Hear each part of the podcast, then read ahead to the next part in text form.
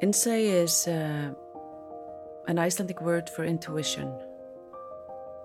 The way that I define it is, is made up of the, the words that it composed of, and it's kind of like a sculpture around um, well, something that exists in life, and that's why we create words, you know? Its meaning is kind of threefold.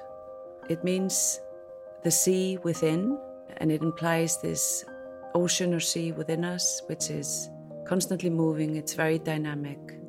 It's a world of symbols and imagination and vision, and it's in constant flow. So if we put it into boxes or silos, or silos, it ceases to flow, and we hinder it, hinder its movement.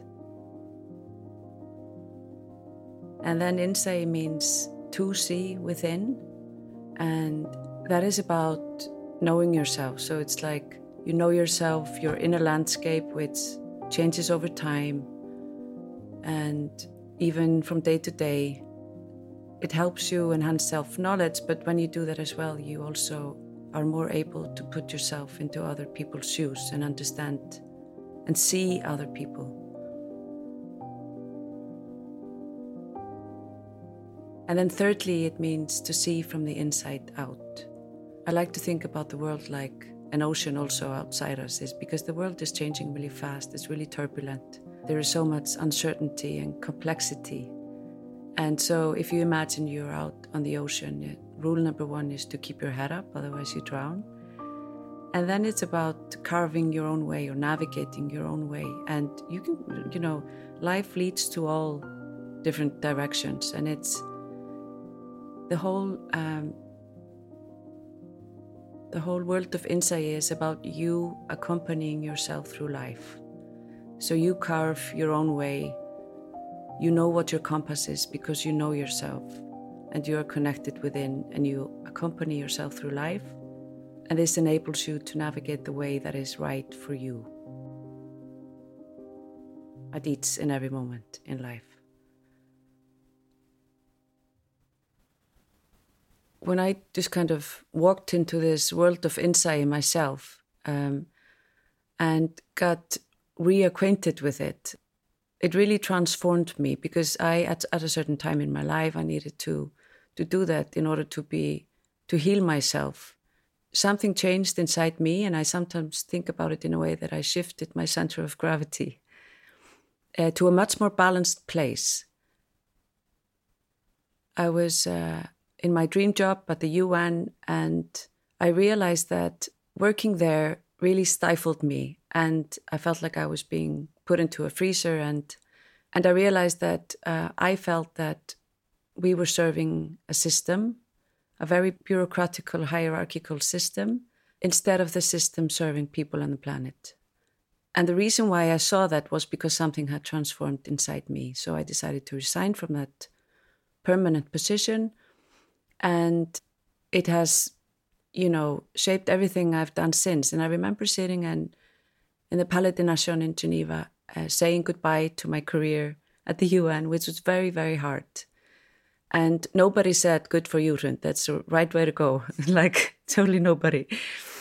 So i was just totally going into the void. And i remember having this imagined, um, imagined conversation with kofi annan which i totally adored and saying like i'm going to stay true to the ideals of the un i still want to make the world a better place but from now on i'm going to honor the ideas uh, that come to me that i think are important to to turn into reality and i will have the courage to follow whatever form they want to take The ancient Polynesian navigators, they traveled on the, the largest ocean on planet Earth, the Pacific Ocean, uh, on canoes, and they had no modern technology like we have today. And yet they were able to map almost the entire Pacific Ocean by immersing themselves in the natural world. So they read into the currents, the, the ocean, the waves, the behavior of birds, uh, shadows that appeared on clouds. The ancient Polynesian navigators knew the names of, I think, at least 300 stars in the skies. they relied on the stars in the skies to know their way, which are look totally different from the the navigation maps that our ships use today. And when they came into close contact with Western captains, the Western captains captains just thought it was like a childish uh, tool, uh, like a, a, tool that they had created, the stick charts. They didn't, they couldn't make sense out of it because they were so ethnocentric. You know, they were looking at the stick charts with the glasses of their own culture and background and, and education. Instead of putting themselves into the shoes of the ancient Polynesian navigators and understanding where they were coming from. And to me, that is such a beautiful lesson in life, you know, just to, to uh, not always regard people and knowledge and methods with the glasses or the lenses of our own upbringing or education, but rather really try to understand where they're coming from.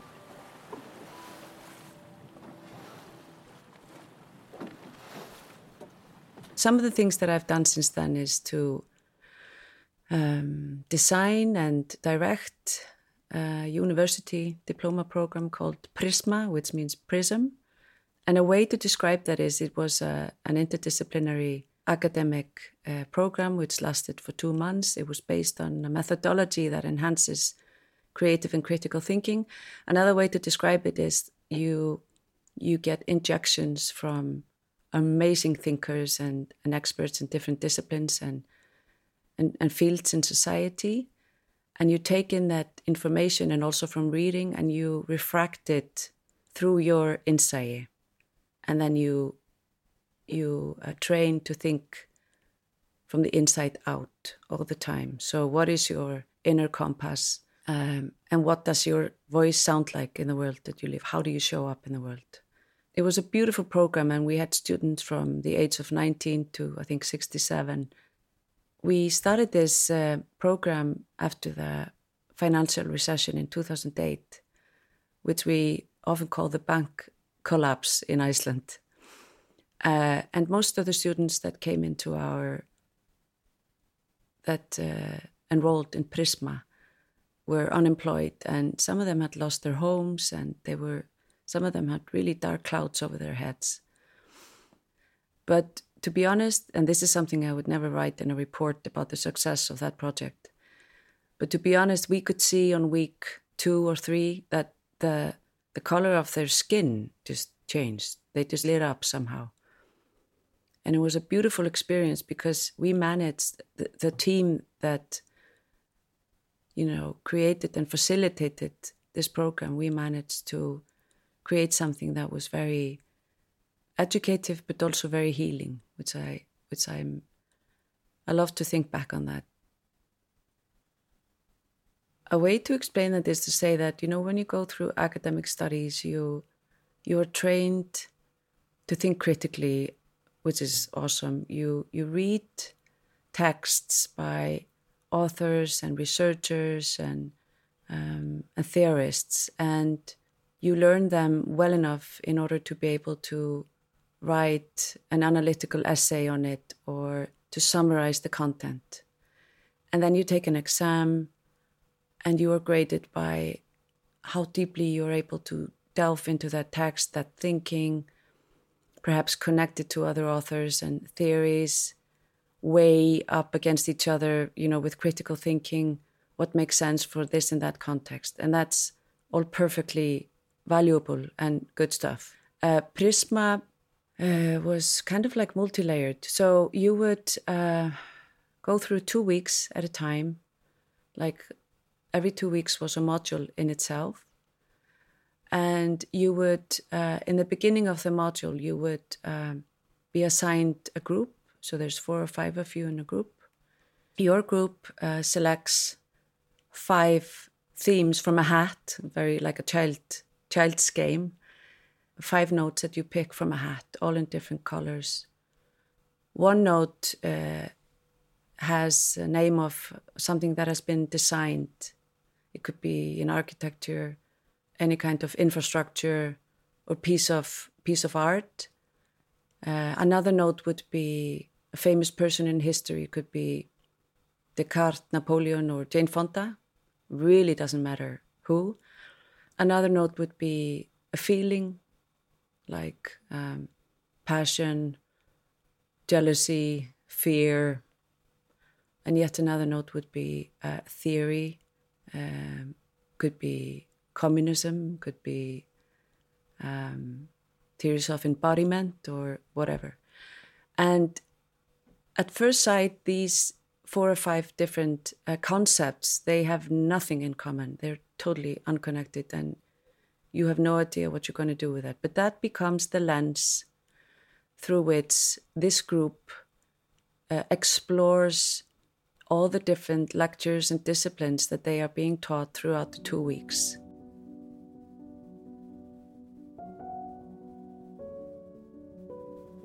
The difference between something that is complicated and something that is complex is like a Ferrari car and the rainforest.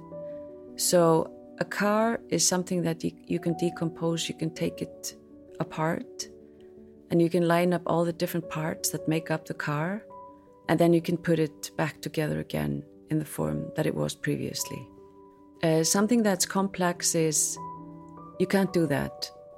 The rainforest has its own logic, and if you take a part out of the rainforest, it, it will have butterfly effect on the on the rest of the the ways in which the, the rainforest functions and thrives.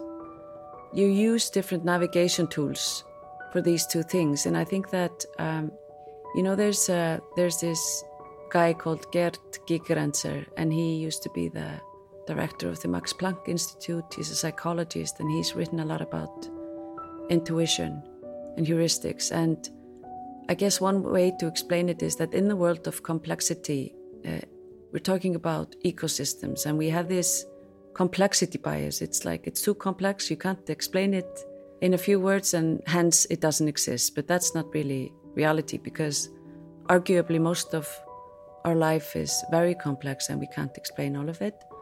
So Gerd Gigerenzer uh, has a way to explain this. He says, for a world that is complicated and can't be analyzed and measured and is and has certainty. We know how things will unfold when you take the car apart and we know how to put it back together.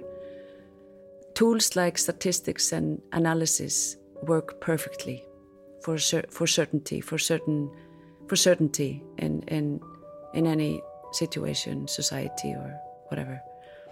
But for a world that is more complex, intuition works best. So it's like a rule of thumb intuition. But intuition, it's important to also note that uh, intuition, which is based on knowledge, practice, and maturity, is is like Gerd uh, Gigerenzer has said, most likely what makes us come closest to taking wise decisions in a very short time.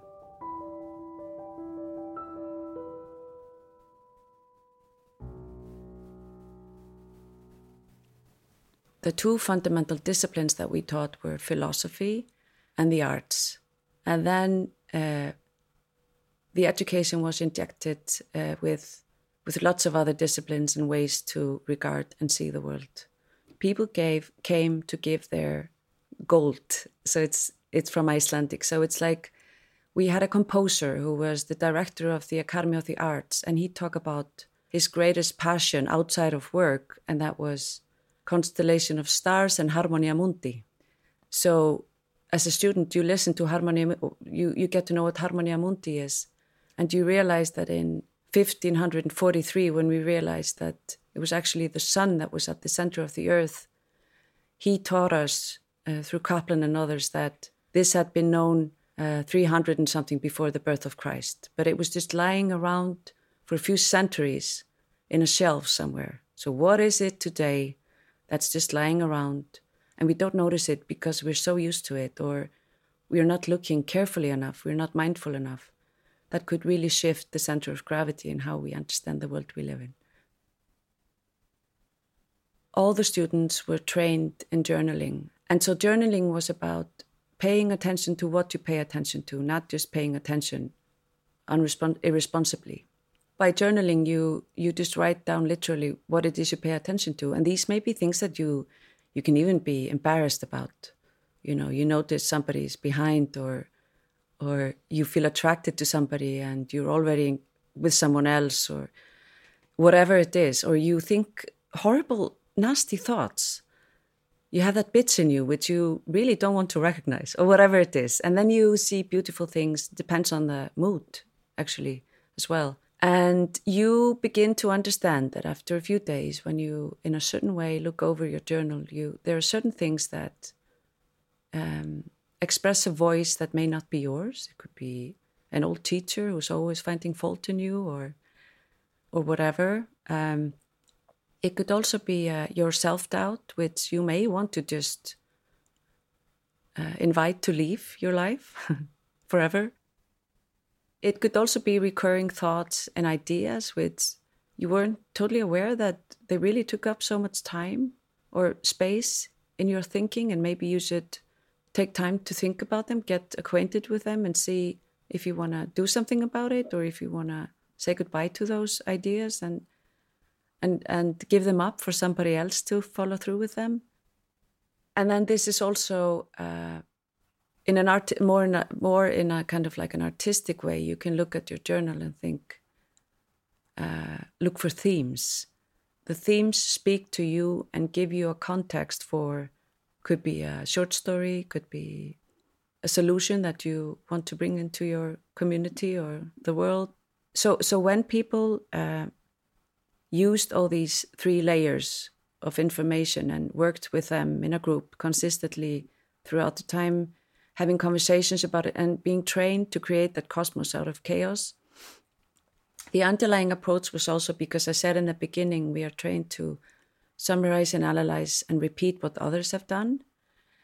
So, uh, this academic program was about knowing well enough what, what our greatest thinkers and theorists have put forth into our thinking in the world, knowing it well enough that you can just put it aside and but use it as a tool on the cosmos that that both your insight, intuition through the journaling and the, the four or five concepts that you drew from the hat in the beginning, you can use it as a tool to to shape it into form. And the form did not matter to to the to Prisma, the school, the small school.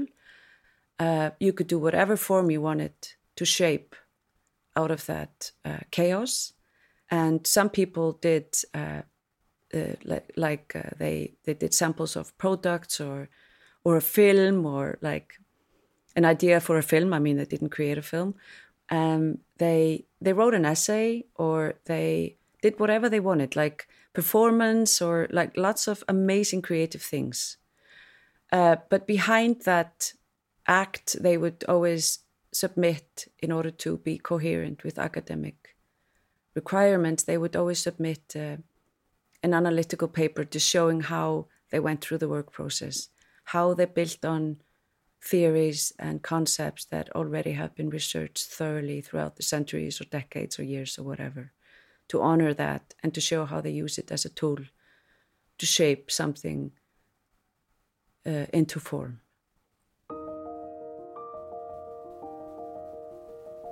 It's important to feel aligned, uh, and it's important to be to feel that balance. And and the way that I'm describing it now, each and every person needs to find the right words and the right feeling for themselves. But my sense of alignment is I can feel it in, in the middle of my body. There's this kind of feeling that I, I understand I'm centered now. And when I regularly experience, for, exa- for example, a sense of awe, like I, I just find life so incredibly beautiful, and it can be really small things or it can be big things. I feel very grateful. I my heart is open instead of closed so i can i can my heart can be closed. I can i can go through life like a zombie. We can all go through life like a zombie. It's totally possible. But when you look in the mirror and you actually see a sparkle in your eye you know that you are lit up. You you are it's like you're this energy that beams light And when you beam light, it is coming from within you, it doesn't come from anywhere else. And then you're able to share that with other people. And you know, we have these mirror neurons, mirror, mirror cells that, are very contagious. So the light that you beam uh, affects other people.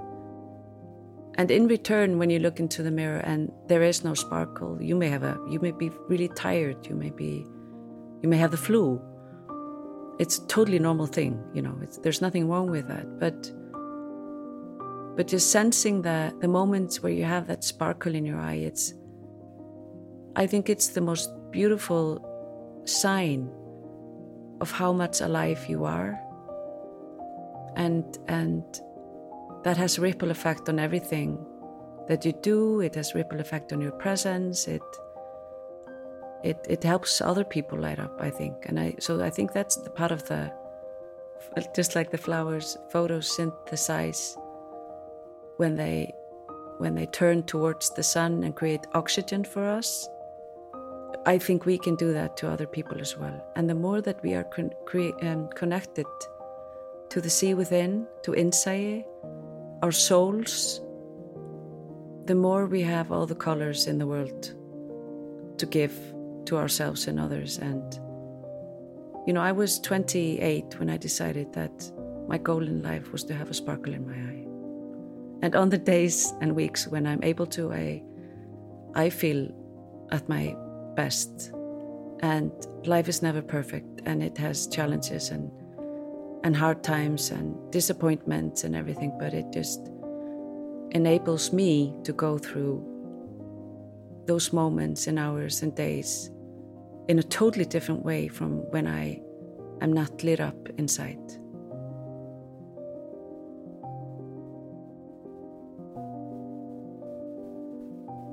We have this amazing power to to light up, but we also have the power to dim the light. This can be a disputed thing to say, but I think, at least to an extent, we have a choice to be lit up and hopefully help other people to lit up or to, to dim the light that is really within us. And, you know, which do we prefer to follow as we go through life?